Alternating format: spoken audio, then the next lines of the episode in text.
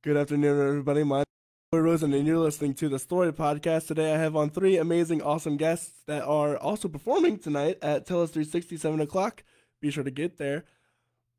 Today, these guys all are. We have Keita Ogawa, Bob Lanzetti, Zach Brock. Let's start off with Zach Brock, critically acclaimed as the preeminent improvising violinist of the generation.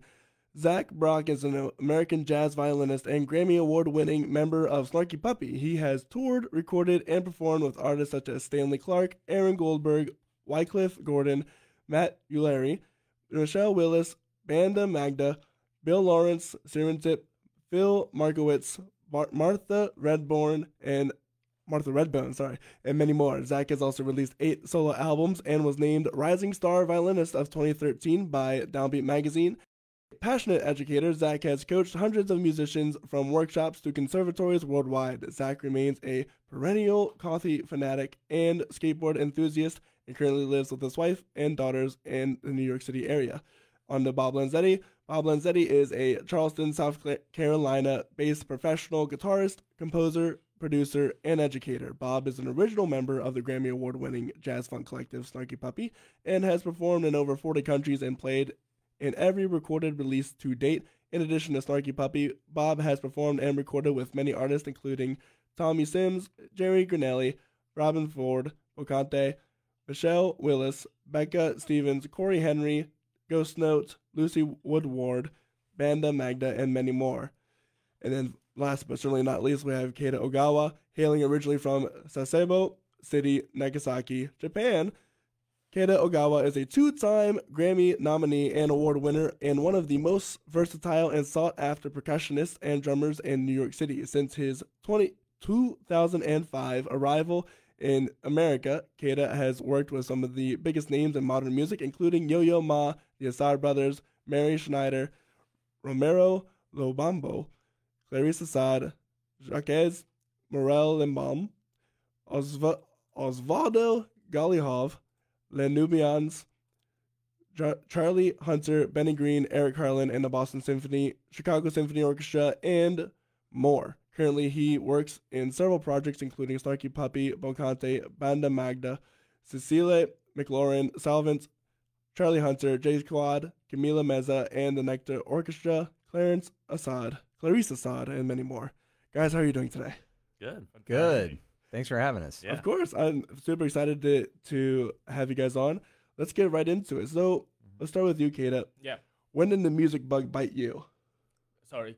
Can we just say that? When did the, when did you start falling in love with music? When did, when did you uh, realize that uh, music went, was what you wanted to do? Um, I think I ran uh, middle school, um, actually be, right before the middle school. And um, um, the reason I wanted to play drums was um, I watched it.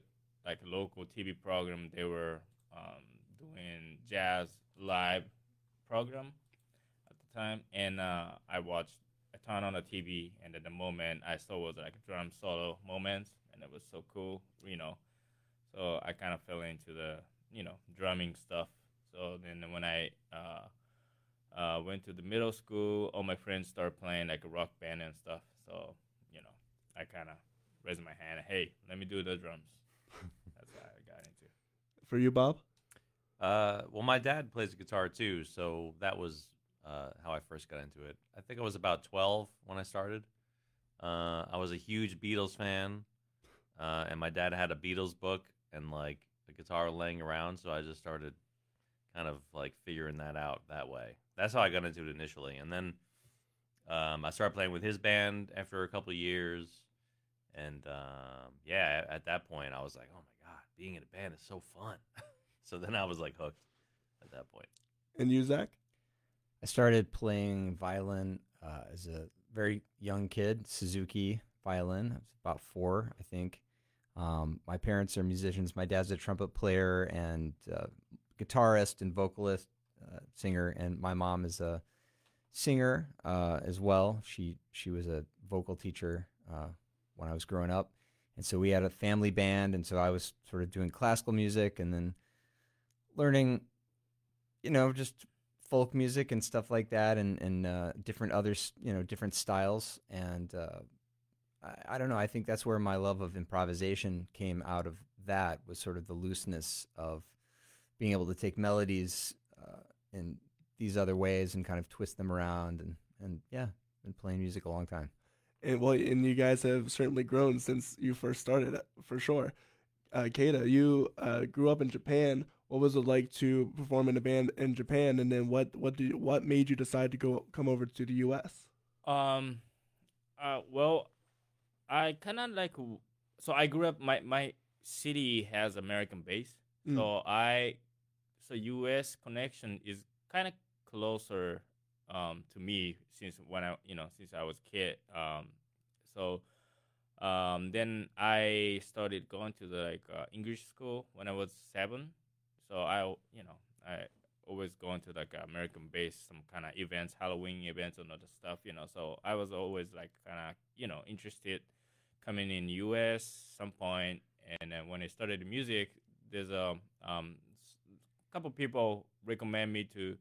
Um, go study to you know study music in the U S. So after I went to music college in Japan, and uh, I you know um, came here to study more you know music.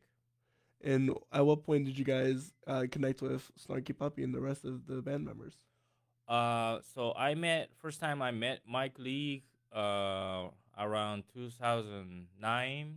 Um, I was in New York, or uh, I moved to New York after the um, the music college in Boston, and um, I was touring with a group, different group, and in Ohio, uh, I I had a show in Ohio, and my mentor, uh, Jamie Haddad, he's a great percussion drummer, percussionist and drummer. He he lives in Ohio, and he calls me up. Hey man, um, we're doing the recording session. Just just come over and stop stop by and play one tune. So I went to the studio, and Mike Lee was playing bass, and uh, that's how I met Mike.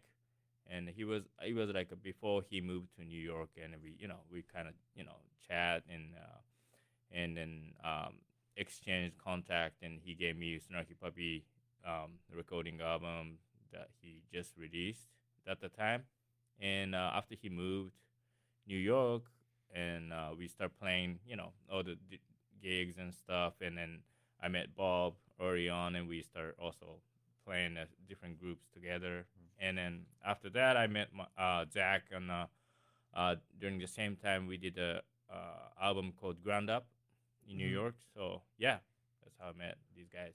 And Bob, as an original member of Snarky Puppy, what was it like to build that up from the ground, essentially? Uh, it was, uh, int- I mean, you know, when when Mike first wanted to do it, Uh, it was like two thousand four, I guess, maybe even two thousand three. And, uh, you know, I thought of it as just like, oh, you know, Mike Lee wants to make a record. Okay, cool. And uh, so we went to the studio in like two thousand four for the first record. We did a couple rehearsals before that. Um, and then after that, I just kind of felt like that was probably it, you know. I actually moved to New York shortly after that, and uh, didn't know if we would ever do anything again. Really? Yeah. And then uh, he called me to make another record. And I was like, oh, so this is like a band, not just like a record for you. So then I went back to Texas and we made another record. And I was like, oh, this is pretty cool, actually. So then uh, we started, and then we started touring a little bit. So it was like really, you know, slow growth, and just like a snowball just kind of kept rolling. And he kept writing new tunes and kept wanting to do more stuff. And after a little while, it started to, you know, we all started to feel really invested in it, you know, uh, the more time we were playing with the band. And it was, you know, uh, and it kept it kept continuing to grow and, and move forward. So uh, we got more and more inspired and, and you know, uh, like, you know, wanted to see it through and see where it ended up. So, you know, what it ended up turning into, it's something we never, none of us ever expected, you know. And uh, Zach, when did you start coming into the fray?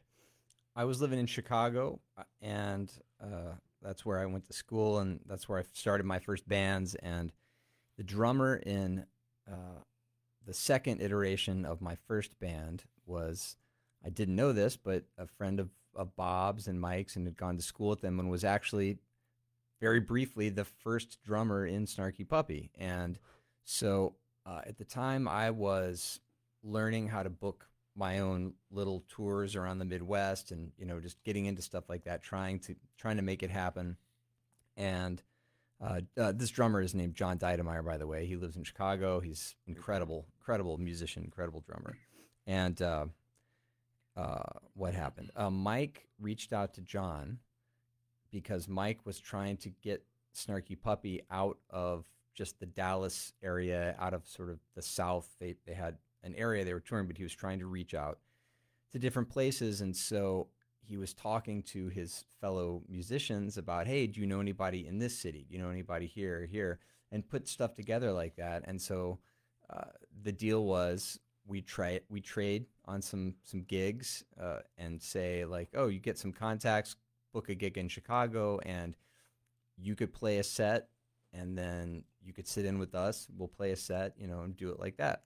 So that's originally how I met these guys. And then the gig in Chicago, I, I jumped in the van and we, uh, I don't know, I, I, I think we went to Ann Arbor and, yeah, you know, just so. some various places, you know, Michigan. I was just kind of, you know, on a, on a little thing. You know, we were in the twelve passenger van with the trailer in the back that was always getting a flat tire, playing at bookstores and stuff for three people. Yeah. And uh, that's how I met them. And, uh, and of course, that's how I met Keita at uh, at the Ground Up recording. I think the, the first one I played on was called Bring Us the Bright. And that was also, I believe, the first one that Bill Laurance was on. No, Bill's on the first one. Oh, he's on the first one? Oh, okay. But he's not on the second one. Oh, okay. Well, yeah, that was the first one I was on, and I always remember that, too, because that was, like, the first solo I ever took in a Snarky Puppy tune was on thirty-four Klezma, which is Bill's tune. And so, yeah. Um, I don't know if, if, this, if this was before or after, but you have also been uh, shipped off places by the Department of State to play. What was that like? It's great. I suggest that everybody do it if you believe in uh, world peace and bringing societies together. Use your government for something good by right. taking the money that they've got, and instead of making bombs and things like that, uh, go out and uh, have cultural exchanges with people from different places. I, I really just stand behind that. It's a special thing that music can do. You don't have to know how to speak a language where you go. All you need to do is just play music. And, uh, you know, that's just something that I've I got into. Yeah, actually, well... you know, it came about through some failures. You know, like the first time I did it, I was trying out with a trio of mine for a thing that at the time was called American Music Abroad. They sort of changed the name every few years. And we got to the final round. Um, and what happens is if you if you get it, then the State Department pays for a tour and you go around different places and you play. So we got to the final round and then we were cut. Oh, no. So we didn't, you know, um, it was, it, you know, it was like, well, let's see what happens. I was living in New York. I was playing with Snarky and, you know, other stuff. So it was a bit of a lark. And I was like, okay, well, that's that. Like a day later, I'm, uh, you know, in the drugstore by my apartment and my phone rings and there's a D C number on my phone. I'm like, this is weird. I don't know anybody in D C. I'm waiting in line. I'm bored. I might as well just answer. Answered the phone, and it was somebody at the Department of State saying, hey, I was talking to so-and-so who was at your guys' audition, and they really liked you a lot, and we've got this weird thing. Uh, it's kind of last minute, but we're we're trying to do this thing in the Solomon Islands, um, which is, if you know, you got to fly to Japan and then Australia, and then you got to chill out for a day, and then you got to fly back into the Pacific Ocean three more hours mm. from Australia. It's like really it's intense to get day. to. Yeah, long travel day. And yeah, that was a, a you know a failure that uh, became not so much of a failure. It was like a lifetime adventure. Um, and actually, one of the tunes I ended up writing and playing with these guys, and then it's on the, the new Snarky record, uh, Empire Central, is called Haniara, which is where we were based when we were in the Solomon Islands. Um, yeah, that's the whole story. That's awesome. Keita, mm-hmm. um, you have written for Japan's national T V. What was that like? How'd you get that? Well, uh, I I had, um, I was reached, uh, I, first of all, the uh, one of the group I, it's like a kind of collective Japanese group. They were, at the time, they were all um, based in New York, and some of them are already in Jap- like moved to Japan. Uh, but it's called the JSquad. It's just like a jazz quintet, and uh, that one was like formed by uh, one of our national T V uh, company um, in Japan. They want us to make a, you know, the theme song for that. So we we composed the tune, and um, yeah, so that was like every night um, they play our, you, you know, uh, I mean, the music was, you know, playing every night and in national T V for, I think it was three, four years. And uh, first time, I think I was on an album, the one that Snarky got, um, Snarky won the Grammy, and of course they wanted to kind of, you know, you know, take advantage, and they wanted to kind of celebrate. So I was on a T V, and uh, you know, and in a bunch of different national T V programs and stuff. And then after that, yeah, uh, after a couple, you know, some other nominations and Grammy win, and every time I get reached to those people, stuff, you know, stuff, ha- stuff happens. Yeah, and then that. Even like last one was like twenty twenty twenty twenty-one uh, when the Royal Albert Hall, the live album, uh, me and they wanna, they want my wife to be on the T V too. So we both actually, we did a Zoom thing, interview on a live, and we both kind of talk on the T V and stuff. Yeah. It's a lot of fun. Yeah, it was fun. So Bob, uh, being a part of Snarky Puppy, what was it like when you realized that, oh, you're being nominated for a Grammy? Uh, yeah, that was uh, a shock. Um, I mean, we never, like I said before, we never expected anything like that to happen. I mean, it seemed like that doesn't happen to jazz bands. That happens to, like, just pop groups. Right. You know, with singers. So uh, it was a big shock. And then, uh, you know, when we won, I mean, that was even more of a shock. We didn't we didn't expect to win. We were like, okay, well, we'll go. It'll be nice, you know, to go and check it out. And it's still nice to be nominated. We had already, like, assumed that we were going to lose. Um, so it was, like, it was crazy. You know, it was uh, very exciting.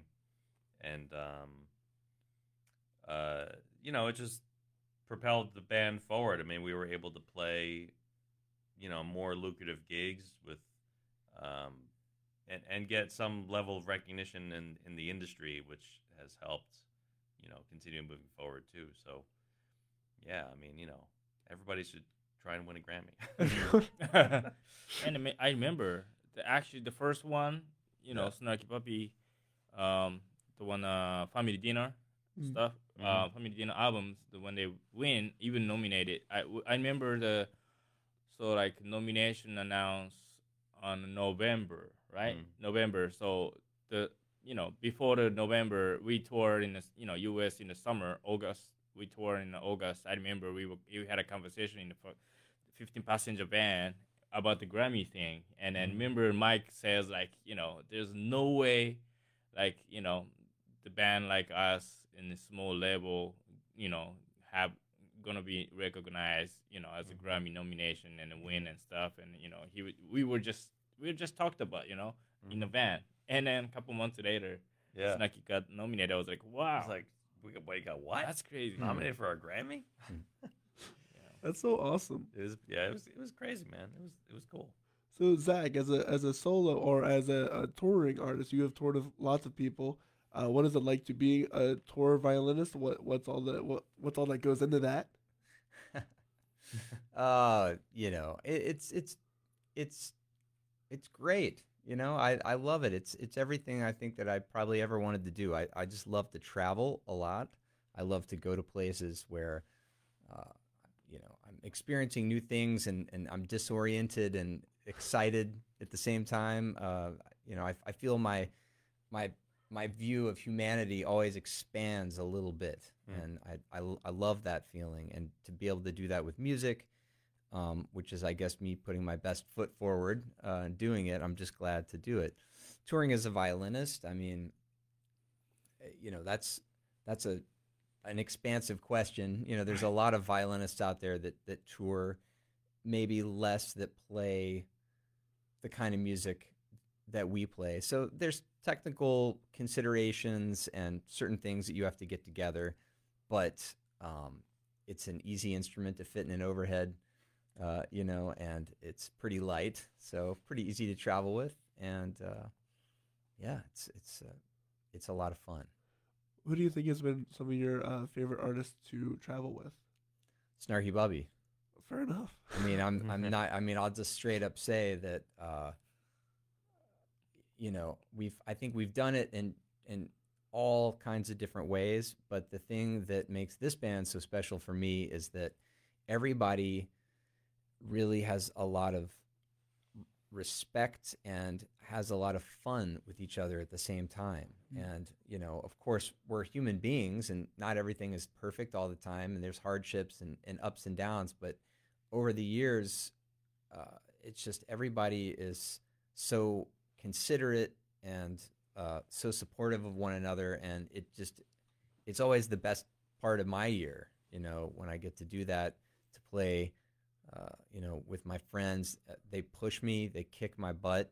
You know, they're just like, the level of playing uh, is always been very high, and it's going up every year. It's every year it's going up. So every year you, you come back and you come back to the tour and you're like, oh man, I I I gotta bring, I have to bring something new, and that's a great situation to be in. Uh, really doesn't let you stagnate with your your musicianship, your concept. Um, and, and also that's one of the things that makes Snarky Puppy to me such a, a jazz band, even though when you think about jazz music, it doesn't sound at all like what people might normally call jazz. Right.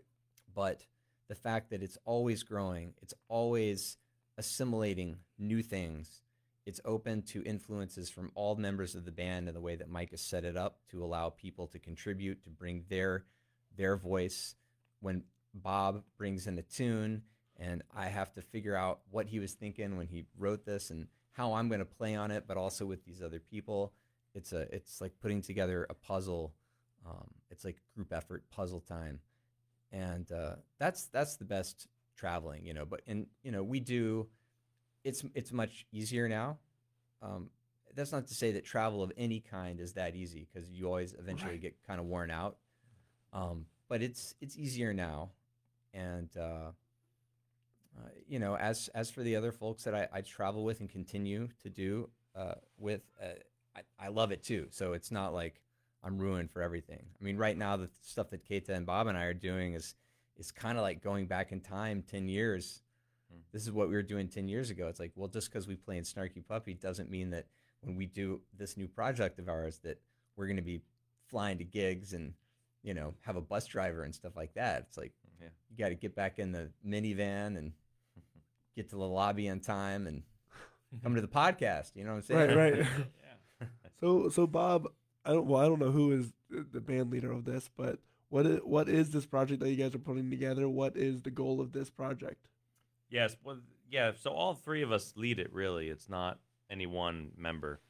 Um, and the goal of it: cut off one head, another one just springs up. Yeah. um, I guess the goal of it is just like, you know, try and, uh, you know, uh, write some new music and challenge ourselves and, and do, you know, do a new project. I mean, it started out in the, you know, when COVID was real, was all over, it was real rough. Me and Zach were both in New Jersey. So we just started doing things because it was just two people. So we were like, right. we'll minimize the amount of exposure to COVID if it's just two of us. So... we were doing some gigs like that, um, and then at some point, uh, it was a gig where we, it was a little bit bigger of a gig, we needed a, a drummer, so we were like, well, if Keita's is available, he can play like a cool percussion setup instead of just like a regular drum set, and uh, so then we did that, and we were like, I think this is a band, you know, uh, if it just, it was really fun, it felt really good, it was interesting without having bass. Um, I was playing mostly acoustic guitar, which I, this is the only band I really do that with. Um, so then we just decided to try and like keep keep it going. Um, so yeah, so we did another tour after that, and then and now we're doing this, and we're gonna do this recording in a few days. We're making a record in a few days, Um, so, yeah. So we'll see what happens after that happens. And uh, mentioning Keita and his uh, lots of drums, what is some of the most unique drums that you have used, that you have played? What's the most difficult, maybe, styles that you know? Mm. He builds a lot of his own drums. Uh, really? Yeah, yeah. I mean, kind of modified and stuff. A human skull. Yeah. You know what? You want to... Uh, actually, that that's kind of exists. Uh, they This is some kind of the drums they use with human skull or human bones or, you know... Or uh, no, no, no, no. Human skin. Oh. Skin? Yeah. I, I think I saw... Yeah, whatever. But yeah. Oh yeah, I never I never, I never, never seen it, you know. Say it. I you, just, I you about a size four. I just saw it in the picture, but... Um, that's crazy. Uh, unique drums. I don't know. Uh, you know what? Because I've seen a lot of different, um, you know, different type of the drums and, you know, instruments all over the place. And, you know, and then I think, you know, depends on the people see it, you know. And some people say, wow, what is this drum? You know, never seen it. And you know, some people to, you know, unique to some people and then it's kind of regular to some people, right. You know. But um, I don't know. It's hard to choose, actually. Um, well, uh, yeah, I mean, it, it, I don't know. I, I kind of like everything, you know. You know, uh, yeah, any any any anything that really, you know, really kind of touched to my, you know, my heart. Like, you know, when you play, you know, if you go when when I travel. And, um, you know, see some new instrument. And when you play it and, it, you know, it really talks to me, I just, like, fell in love, you know. Mm. And then kind of, like, bring into my collection or setup or, you know, to, you know. And uh, the style, I mean, it's, uh, everything is hard, you know. You know, yeah. I mean, if you kind of, like, you know, really get into deep or, you know, to the all all kind of tra- traditional music, it's like everything is hard, you know. If you're not, I mean, these people, you know, playing like for whole life and stuff. So, but I'm, you know, that's not what I'm doing. Trying to do, I'm kind of like, uh, you know, get the every kind of best part of, you know, each stuff and together. You know, cooking together and stuff. Yeah. You know, that's awesome. Yeah. So, as a as a group. How? What are some of the funniest stories that, that you have had, or some of the something where something completely went wrong, or something went completely right in the funniest way? Zach, want to start? Uh, I don't know. Did somebody have something on the top of their uh, minds mm-hmm. that I might have to think of it? I have to think of one that's P G rated too. Yeah. Oh yeah, definitely. Yeah. I mean, you know, I'll t- I'll say that we we laugh a lot. You know, I mean, part of part of getting along on the road and kind of maintaining your, your sense of equilibrium and self and health, and you know, when you're exhausted, you know, we just we, we find stuff to laugh about. There's just there's always funny stuff, and and also there's things that are not funny at the time that are actually extremely anger invoking, right. That then later are very funny. That's true, yeah. Those are always actually the really yeah, the funniest. Those are pretty funny. Like yeah. When something so extreme happens that you can't keep your cool. Yeah. Okay. Okay. I thought of one. Um. So so uh. This is before, this is the same tour, I think, where we started playing with Keita. But Bob and I had played at this place in Syracuse, New York. And uh, we uh, we, were, we were staying at this old hotel in Syracuse, this old historic hotel, right down the, the street from the venue. Um, but it was, like, even with the hotel parking lot, it was a kind of place where you're not going to leave anything in the car, especially yeah, not any sketchy. yeah any of your right. gear or anything like that.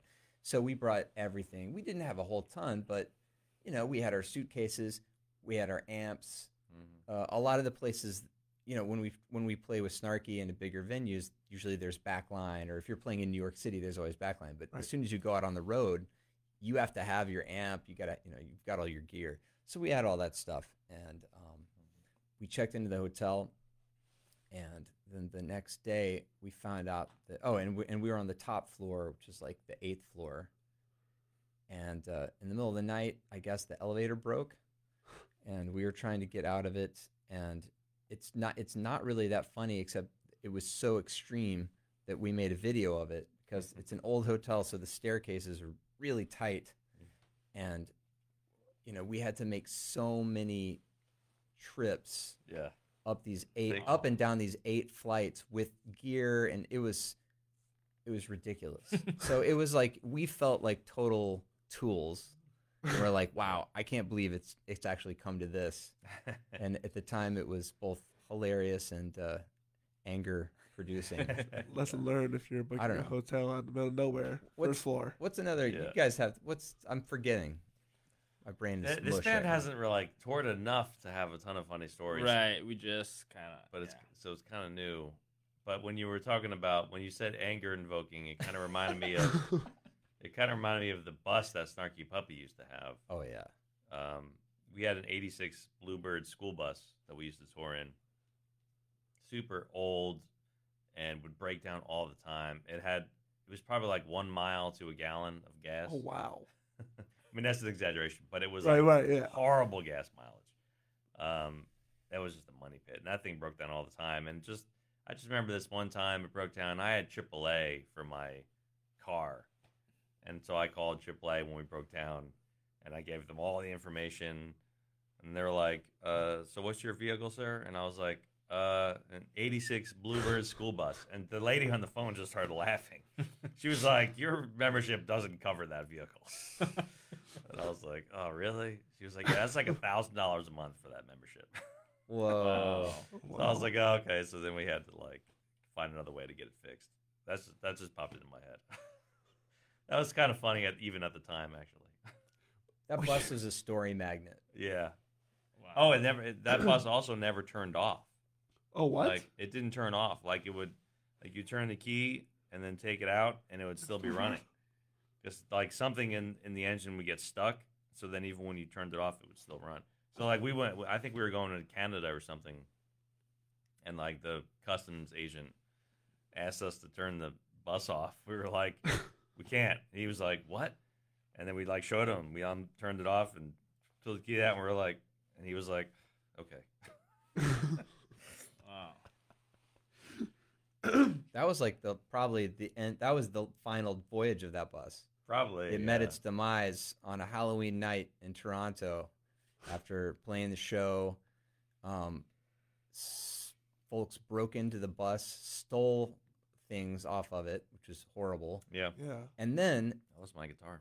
Decided to oh, that's terrible. That was like the worst maybe. Mm-hmm. And then uh you know, those buses you can you open up the engine case inside, right? Or the part of it is inside the bus, right? You uh can I, or maybe it was like underneath like mm-hmm. the flaps on the side like like luggage bin, but it was like engine. Okay. Well, uh anyway, not only did they break into the bus and steal stuff, but they just decided to destroy the engine. They just thought it would be cool to, you know, break in, steal stuff, and then just, you know, I don't know what they did. Took a crowbar to the engine and just destroyed it. So we were stuck and had, uh, a, a you know, a paying gig and everything the next day in, in Detroit, like, right? Yeah, or, or somewhere like in Michigan. Cleveland or something. And uh, it was a Sunday. In Canada, couldn't get the bus fixed, you know, had to cancel the gig. Yeah, there was like one guy who knew how to fix them in Toronto, and he was like out of town or something. Yeah, and like they got it going well enough that we got down, and then yeah. I think that was it. It was retired after that. It's still, it still actually is around. Someone was just telling me about it. You Some, could have it. Yeah. Get it for the podcast. I don't remember who bought it, but it still exists somewhere. Wow. That's it, incredible. Maybe in Austin or something. I don't. I don't even know where it is now. Wow. So, Keita, you have uh, been working with incredible, like some of the top names, at least in the classical world, Yo-Yo Ma and the Assad Brothers. What has it been like to work with them? Uh, it was fun. I mean, the first, actually, the with Yo-Yo Ma, working with Yo-Yo Ma was like one of my uh, high first highest, you know, gig uh, situation. I was still in right before I graduate, and um, yeah, so there's like a um, composer from Argent- Argentinian composer Osvaldo Golijov. He wrote a piece for like a cello concerto with Yo-Yo and Boston Symphony Orchestra. So I, so the, my mentor Jamie Haddad, he he was one of the percussion player. And um, and there's another percussion player, Ciro Batista. He's um, the Brazilian legend percussionist. So Ciro couldn't make it. So Jamie actually, um, you know, called me to do this as a sub first. So uh, that was the first time I played with orchestra ever. Wow. And then first time play with, like, classical venue. First time play with, like, conductor. And I didn't even know yo- who the Yo-Yo Ma was at that moment. I was, like, wow. kind of embarrassing. But, like, um, so after I got uh, Jamie asked me to do it, I was like, yeah, Yo-Yo Ma sounds fa- familiar, you know. I I think he plays some kind of strings instruments, you know. And then I, you know, I asked, uh, I told my girlfriend at the time, she was like, who's Yo-Yo Ma? And uh, you don't know? You better check her out, you know? So Dude, he's on Sesame Street, man. Yeah, I was like, yeah. yeah. So was anyway, it? I did the research and I practiced and piece and stuff. And it was like a half half an hour piece. And it was a three days concert, you know. And I did a concert. And Yo-Yo was like, we did a rehearsal day before, something like that. And then, you know, I was like twenty-four, three And, you know, it's like, you know, just, just for random Asian percussion player, young, you know, students, and came and, you know. But he, he was, like, super cool. Mm. You know, he treated me like, you know, I mean, you know, just same uh, musicianship and mm. stuff. And he was really respect and, you know, super cool. So I didn't really get nervous, actually, you know. Oh. So it was really cool. I, I was, like, so me... Two percussion, accordion, and cello was uh, one of the soloists, and then with orchestra. So we did a we play, and uh, the show was successful. And uh, the last day, I th- the Yo-Yo was like, "Hey, um, I thought he was joking, but I, I, he was just like, okay, uh, let's switch instruments and go on a stage." So he was just like, I thought he was joking, but like, so the Boston Symphony Hall. An orchestra was just standby on the stage, and uh, somehow Jamie already walked into the stage by himself. And then me and uh, conductor and Yo-Yo and accordion player was on, a, you know, off the stage, and we were just like switching instruments. Yo-Yo gave his cello to me, oh. and so I was holding Yo-Yo's cello, and like Yo-Yo, he was grabbing an accordion, and the accordion player player he he was wearing Yo-Yo's glass. And we all kind of walked in, you know, to the stage. The funny thing was, like, I'm an Asian guy and holding the cello. And I was first, like, I was walking to the stage. Everybody was just clapping and stuff, Not you know. And then they were, they thought I'm a Yo-Yo Ma, you know. And then they kind of, like, realized, oh, something wrong. And then, you know, then they start laughing and stuff. And then we kind of bowed together and then just, you know, switched to the instruments back and stopped playing. But it was kind of, like, really, you know, he was so cool, you know. That's then cool, after, man. Yeah, yeah. Then after that, um, I I got, you know, called again this project, and I you know played like several years for this project and different times and stuff. What and, instrument uh, were you playing? Uh, so, like a variety of things. Viber slap. Yeah, yeah, exactly. Viber slap, and uh, you know, yeah, exactly. Wind chime. Yeah. Genie. uh, yeah, yeah, but yeah, all this stuff, and uh, yeah. So, yeah, it was kind of cool. And also, same thing, Assad Brothers, like, you know, they were uh, also the Jamie calls me because he couldn't do it. And then I was subbing.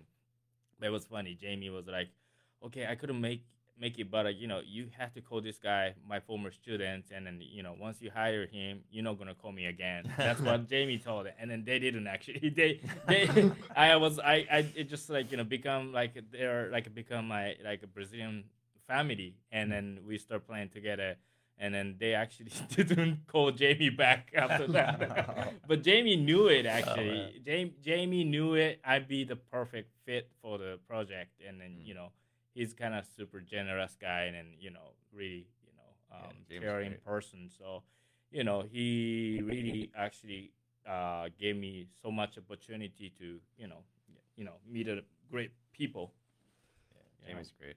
So we're kind of running out of time here. Uh, one last thing. I want to hear one piece of advice that you would like to give upcoming starting musicians. Zach, do you want to start? Sure. Be kind to other people. Mm. That's we, you know, we we we were teaching and playing with some students this morning, and that's it's always one of the things that comes up in my mind speaking to to young musicians, people getting into it. Um, y- you have to study your instrument. You have to learn the ins and outs of whatever music you're playing as best that you can, and that is the bedrock of what you're doing. But at the same time, the way that you treat other people and the way that you relate to other people is is really the bedrock of your career if you want to have a career in music. Um, I've definitely been in situations over the years, having played music for so long, where, um, you know, my attitude back when I was younger may have been funny on some sort of a thing and playing with some people, and then, you know, meet one of these people years later and they're in this position of great influence and power. And I think back to, you know, what my impression on them must have been. And uh, I'm filled with regret and dread and shame. No, just kidding. No, no. But I mean, to, it act, in, in all actuality, it just, it, you know, it makes it makes the music better. Everyone is able to to be more comfortable, be themselves. It raises the level of the music, and right. You have more fun. You're going to get way more opportunities being kind than not. Yeah. Mm-hmm. Um, yeah, that's great. Um, so, yeah, I mean, I'll I'll give a piece of practical advice, which is just, uh, you know, take care of the easy stuff, like, be on time, uh, be prepared, like learn the music, um, and just make sure you know all the details of of of all of what the gig requires. You know, I mean, that's kind of like the easy things, because I mean, music is hard. Yeah.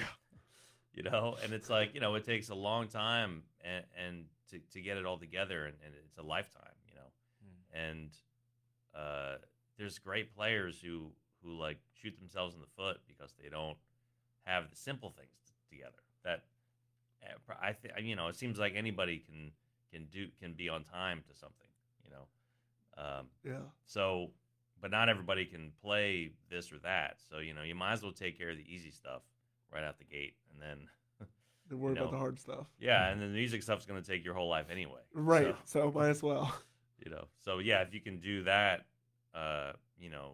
You, you might have an edge over some people that are not prepared or, or whatnot, you know. Um, yeah, I think similar to the Bob, but like, you know, just be ready anytime, and you know, don't miss the moment.